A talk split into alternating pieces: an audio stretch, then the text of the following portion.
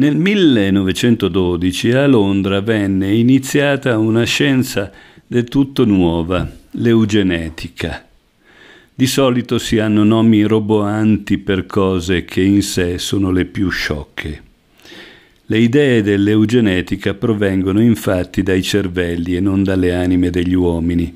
Che cosa si propone l'eugenetica? Vuole prendere provvedimenti in modo che in avvenire si abbia solo un sano genere umano, che non vi siano individui minorati. Unendo economia e antropologia vuole a poco trovare le leggi affinché uomini e donne si uniscano per far nascere una specie per quanto possibile forte.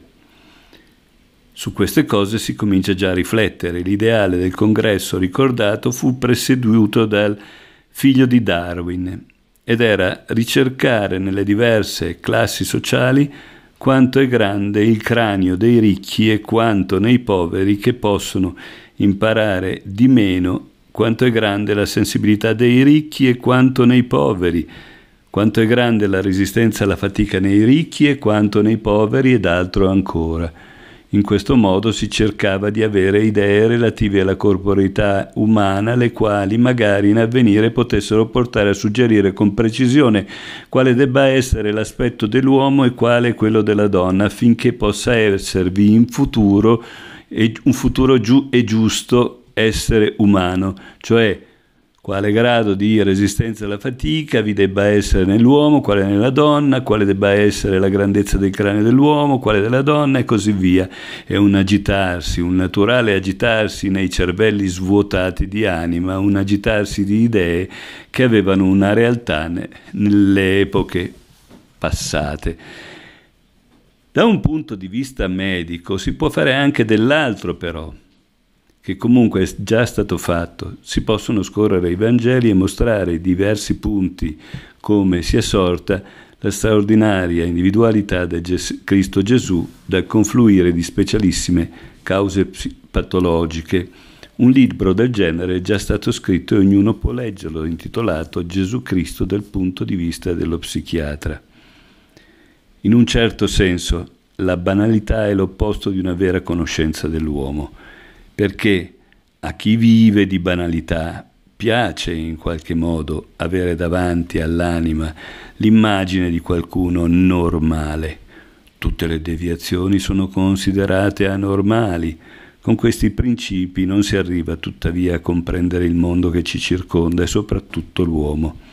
Fa parte delle cose che vanno curate in una società quale è l'antroposofica, che si impari di comprendere l'uomo al fine di potersi avvicinare all'individualità umana.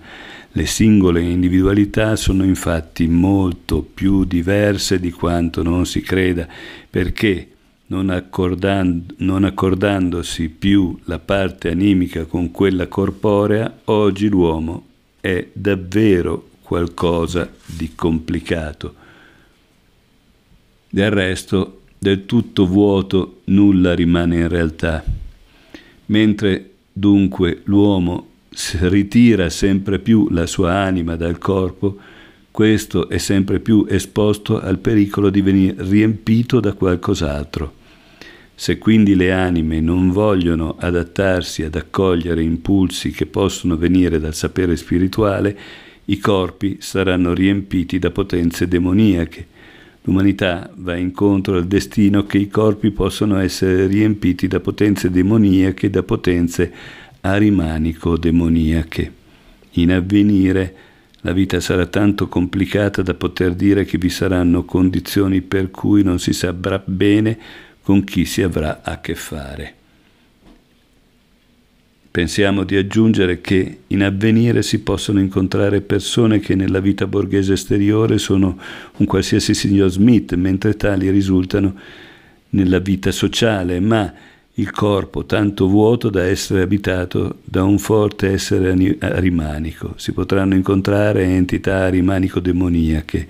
L'uomo apparirà soltanto come tale, con un'individualità molto interiorizzata, ma all'esterno ci verrà incontro tutt'altra immagine.